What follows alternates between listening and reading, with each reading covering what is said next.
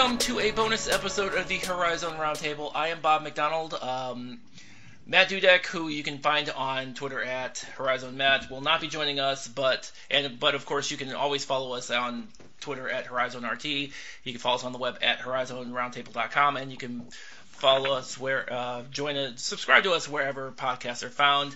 Uh, this bonus episode, uh, we are uh, talking with Milwaukee's new head coach Bart Lundy. Um, thank you for joining us, Coach. Appreciate the time. Thanks, Bob. Uh, thanks for having me. I appreciate uh, appreciate you taking the time. Um, important question before we get started. To Saturday, you tweeted out you're trying to finish a garage edition. How's that going? it's going well. Uh, I'm not doing any of the work. I'm just uh, you know trying to speed them up so we can get it done and uh, get the house on the market. So we we uh, you know I didn't uh, I didn't anticipate this move and and we bought a house about six months ago and are doing. Uh, uh, you know, just some uh, some renovations to the garage, making it a little man cave, and uh, I guess it'll be somebody else's man cave at this point. There you go. There you go. So um, I want to ju- uh, ju- jump in. Um, obviously, my first question is, uh, you know, when you saw the Milwaukee job opening, what was the primary vote- motivator for you to apply? uh, well, we're, we're, we should start this off. So you want the truth? Yes. Um, I'm always interested in the truth. This off, start this off right. Uh, so uh, when the um, I, I had, you know, like most coaches, my my phone uh, pops up with, um, you know, I don't know how it was released, but it was released that you know Coach Baldwin was um, no longer at Milwaukee, and I was literally looking at the at the um, at the tweet uh, or however it popped up on my phone, and uh, the search firm called. So uh, I didn't really have much time to think about do I want to apply for this job, uh, and they set up a, a call with uh, with Amanda Braun, and um, and uh, they they knew uh, before you know before that they had interest in talking to me, and um, really it was uh, it was uh, they educated me on the job, and obviously being being uh, there for three years, I knew some I knew some uh, about UWM and about the city of Milwaukee, um, but they, uh, you know, they uh, they they gave me a crash course. So uh, that's kind of how it went, and uh, in some interviews, and it was uh, it was a very quick process.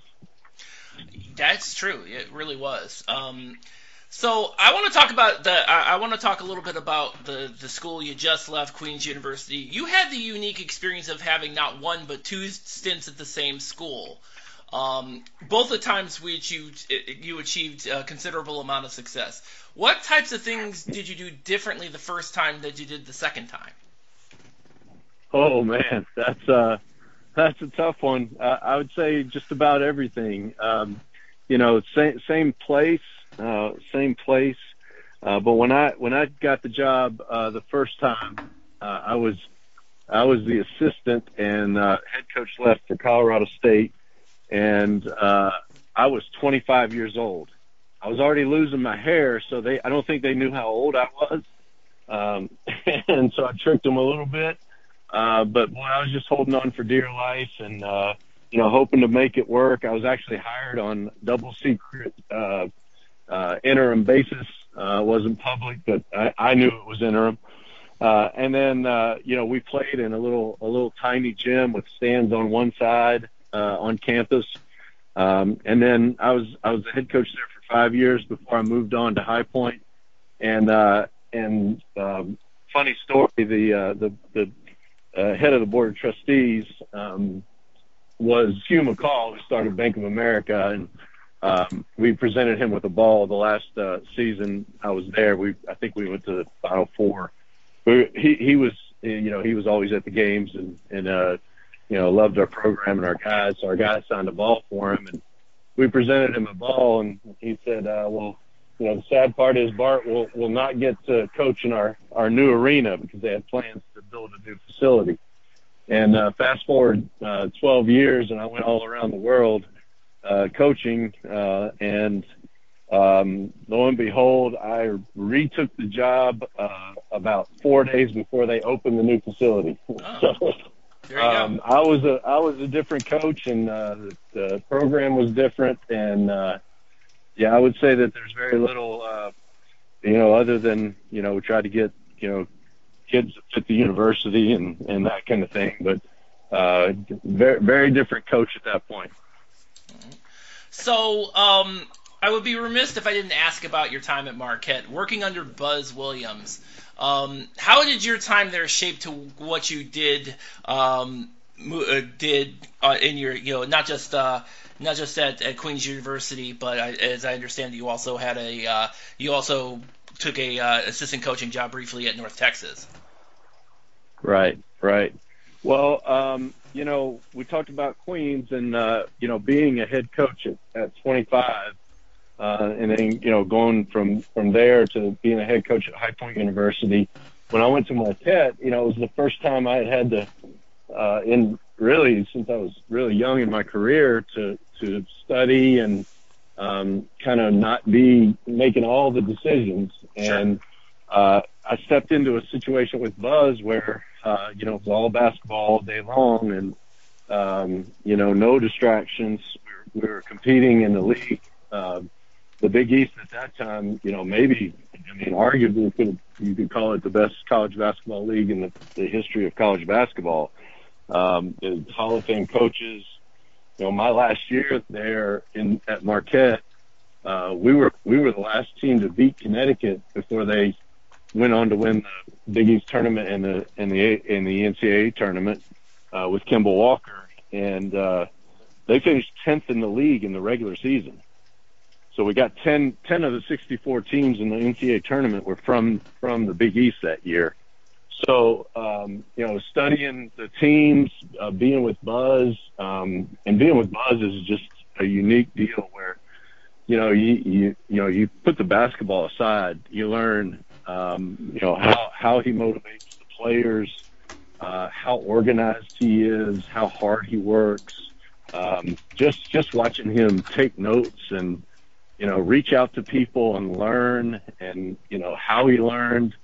Uh, it was just, uh, it was an amazing experience and, you know, and, and I wouldn't trade those three years for anything. Um, and, and I've taken, I've taken a lot of what I learned there, you know, back to, back to Queens and now I'll take it with me to, uh, to UWM. Um, and if I, I would be remiss if I didn't mention the fact that while you were at, if I understand it correctly, we, while you were at Marquette, um, both Jimmy Butler and Jae Crowder were a part of that. Uh, were were there when you were there, if I'm not mistaken. Yeah, yeah, Jimmy and Jae, and um, you know, I got to coach both uh, all, those those guys for multiple years, and uh, you know, we watched Jae become the Big East Player of the Year, and you know, watch Jimmy, you know, go on to the to the NBA and um, you know, Jimmy's story is so amazing. He goes from uh, being, you know, like 94th in the state of Texas as a senior in high school to seven years later, he's, you know, on the Olympic team. And so watching that transformation and seeing, you know, how, how the work that went into it and, and how much better he got. Um, same thing with Jae. You know, I was there with, you know, so, so many Dwight Buycks, Juan Toscano, Anderson Toscano, um, who's now you know doing great things. I mean, I think that those teams had you know maybe 10, 12 pros on them over the three years that, that played in the NBA. Yeah.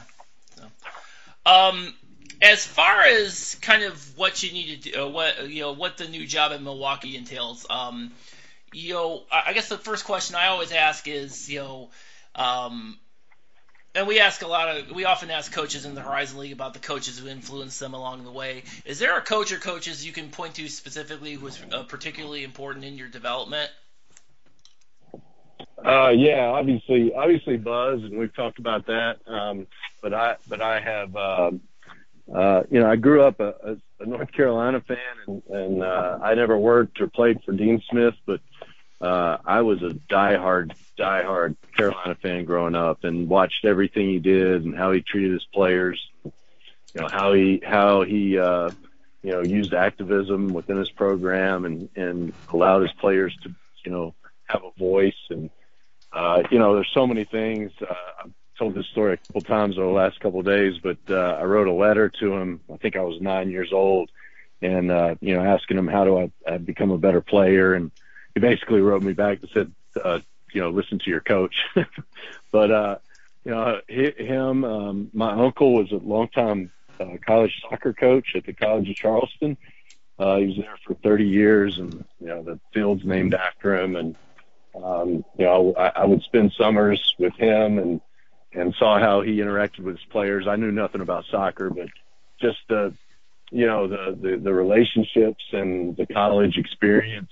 Um, yeah, I got a I got a first a firsthand look at that. Got to know John Kresse and um, you know guys like Gregg Marshall were assistants there, and um, you know so so being around that, and then uh, there's a guy named Dale Layer who really was instrumental in getting me with Buzz at Marquette. Uh, Dale was was my boss um, at Queens before he left. Uh, he went on to be the head coach of Colorado State and Liberty, and actually works with Buzz now. Um, and then, know, I've had so many coaches over over my career that I've played for and worked for that, um, you know, I've taken a little bit from everybody, and it's it's uh, I'm very very fortunate to have a lot of good experiences. Yeah. Um, I want to go back. I, I actually want because obviously you uh, uh, not only are you were you in the unique position that you were a you had you coached at the same place into on two different occasions, but the fact that you started so it started probably at a younger uh, starting point as a head coach than a lot of other guys have. Um, I don't know how a lot of guys who are starting, you know, being a head a college head coach at 20. Doesn't matter what division either. Um, how do you feel that? How do you feel that you know? Get it? Do you feel that you kind of because you got such a uh, because you got such a start a younger age than a lot of guys do? Does that give you kind of a little bit more of a an edge in terms of kind of the experience that experience factor when it comes to your coaching? Oh yeah, I think so. You know, uh, you know, I, I, I've been so fortunate. Um, you know, most guys you know, they grind along in this profession and it can be, you know, 10, 20, 30 years before they get a shot to, to call timeouts and to make the decisions. And uh, I always tell people, you know, a first time head coach, uh, man, uh, it is, it is tough to begin with, but I can't imagine having my first head coaching job, say at a, at a UWM or, or even higher, you know, because it's like, it's like getting, you have to make every little decision and it's like getting to death by a duck. And if you've never been in that uh, situation, it's not the big decisions, but it's every little decision. And and there really is a learning curve. And uh, you know, I, I was uh, I went from Marquette and uh, I, I worked in the office beside Tony Benford, and um, you know, he I went with him uh, to North Texas, and he was a first time head coach, and you know, seeing him go through it, and you know, the adjustments he had to make from you know, being in, in one chair and sliding over, uh, man, those are tough. So, you know, I'm, I'm really fortunate that I got that early and, uh, I got it in a setting where, um, yeah, I, uh, I could, I could stumble around and break things and, you know, people at Queens were forgiving and, uh, yeah, it was, it was really good. So I take a lot of those experiences and, you know, uh, I unpack them at UWM now. Um, I want to ask a little bit about the High Point experience. Um, what lessons did you take from that experience? Because obviously that was your first uh, your first Division One first Division One experience, and obviously when you took the job, you were still a pretty young guy at the at that point. Yeah, yeah, I was 31, and I think I was the second youngest uh, Division One coach in the country, um, and we had a lot of success. Uh, my first year, I think we were the you know the largest turnaround from one year to the next year. That that first year, I was National Rookie Coach of the Year. Um, we had uh, we had really good teams. Um, I was there six years, uh, and um, you know we had a guy we had a guy at Winthrop named Gregg Marshall who was uh, we you know became amazing rivals. Um, but we couldn't get over the hump as far as you know winning in the winning in the tournament. And uh, as as I got to the end of my tenure there uh, at year five, um, we got a new AD, and uh, I had my first losing season, and uh, had gone through a divorce and got fired. So uh, there were there was some humbling times at High Point, and there were some uh, amazing moments. But uh, you know, the, the, the biggest thing I take from that is, you know, I went through all the pitfalls. Um, you know, they, they had just gone through the transition from division two and, uh, from scheduling to, you know, players and, you know, how you build your roster. Um, you know, it, it, it is a little different at division one. And, uh, and so, you know, I was able to make some of those mistakes and learn from them. Uh, so, you know, I wouldn't trade those experiences for anything. And, uh, and, you know, the relationships with the players and, and the coaches that were with me, um, you know, two of those coaches are now head division one coaches and, uh, and, and part of my tree. So, um, you know, I, I look at that and, and, uh, you know, there were some challenging times, uh, but some amazing times as well.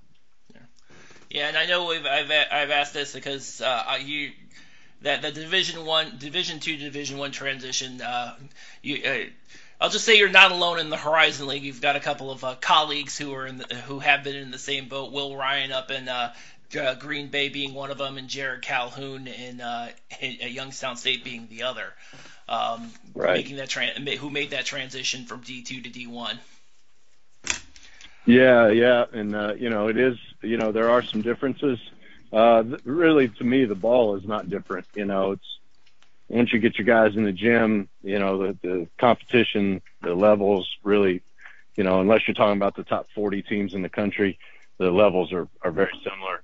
Sure. Uh, I'd, I'd I'd feel fine taking my Queens team into the Horizon, you know, and competing.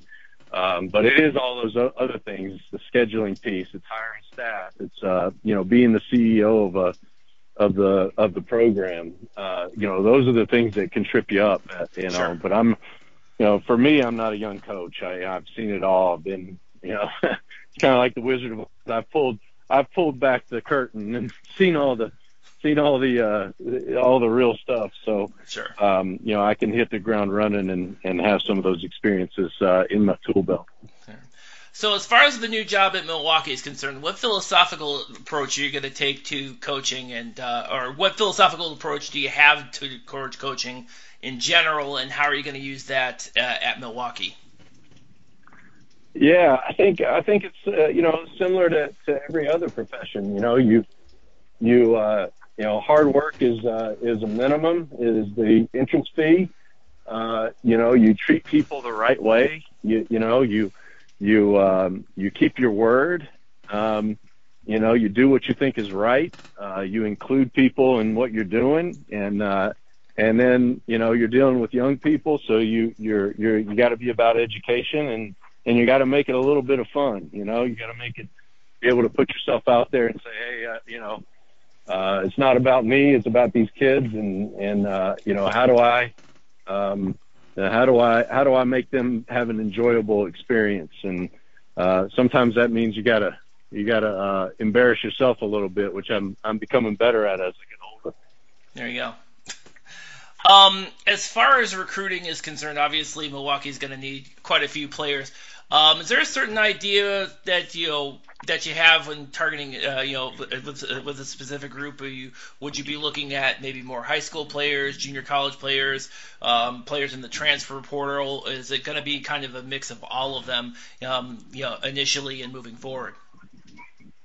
Yeah, you know, I would say um, when you when you build a roster, uh, the best word I can use is balance. You know, you want you want to have balance in you want to have balance in your um, in you know the the type of kids you get. Um, or the, yeah, uh, you want to have balance with your with your roster as far as you know your classes. And uh, for me, um, sorry, uh, you know we got somebody coming in to look at the house already, so a little distracted there. No, it's um, okay. For yeah, for me, for me, I want to try to build it with high school kids. I think four-year guys and four-year commitments are are kind of how you uh, are, are how you really get uh, uh, you know things to a championship level. Uh, now that doesn't mean that we won't be in every pool. We'll be in the transfer portal pool and see if there are kids there that fit what we do. We'll be in the international market. We'll be in the JUCO market. Um, but mostly, mostly we want four-year guys that uh, you know can be with us and, and know only our way. And Um, you know, if you look at our roster at Queens, you know, that's that's kind of what you'll see. You'll see, you know, a couple of transfers sprinkled in here and there, but for the most part, just high school kids that, uh, you know, maybe we're undervalued a little bit, and uh, you know, we we've been able to to take guys that sometimes didn't even have a scholarship offer and make them pros, and you know, in some instances, make them G League or NBA players. Sure, sure. Um, the one last thing I want to ask you is about kind of the the, the fan base itself. Obviously, um, as I'm as I'm well versed in, in Milwaukee fandom, as having done this podcast for many years. Um, what um, how are you going to uh, you know what what kind of relationship do you feel you can build with, with the with the with you know the alumni with the community with the fan with you know with the fans? Oh man, Bob, I, I think I think. Uh, the I don't know what their relationship with me will be. I, I hope they you know like me, but uh, they're they're going to love our basketball, and and I think they're just they're just sitting there, and the fan base is a ticking time bomb waiting for a winner, and you know we've got to put we've got to put good kids out there that play the right way and and you know make it fun for everybody and guys that they want to talk to and and can identify with and um but you know, I'm just going. I'm gonna. I'm gonna try to make it all happen and get out of their way and let them have fun. Um, you know, I, it's it's ready and it is waiting to happen. And uh, you know, Queens was really really tough place to leave. I mean, it was really tough. They they they offered me basically a lifetime contract, and this didn't come down to money. This didn't come down to to level because Queens is going to Division One next year. I could have been there for the rest of my career it came down to I knew what could happen with, within the city of Milwaukee mm-hmm. if you put a winner in there. It's been done. They're waiting for it, um, and I'm gonna do my damnedest to make it happen for them. Yeah, they've been wait- they've been waiting a long time, so yeah, they'll like to hear that. it's been a while. Well, Coach, thank you very much. That's going to wrap it up for us. Um, really appreciate you uh, joining us here uh, on this BOTUS episode. Uh, Coach Bart Lundy, uh, they can find you on Twitter? Yes, uh, I think it's Coach Bart Lundy at. Uh, I think it's just at Coach Bart Lundy. I'm, I'm not sure what it is, but yes, yes, yeah, at Coach, Coach Bart Lundy. It looks like yes. Yeah, just do Bart and basketball, and I can't imagine there's many of them. That's true. well, thank you again, Coach, and uh, that's going to wrap it up for this bonus episode. Um, as always, you can pull us up on HorizonRoundtable.com, all our podcast episodes, all our written content, and of course, you can pull us up wherever podcasts are found, and of course, you can pull us up on your Amazon or Google devices. So tune in next week where we may or may not have a next episode. I don't know. I'm sure we'll find something to talk about. But until then, thank you all for listening.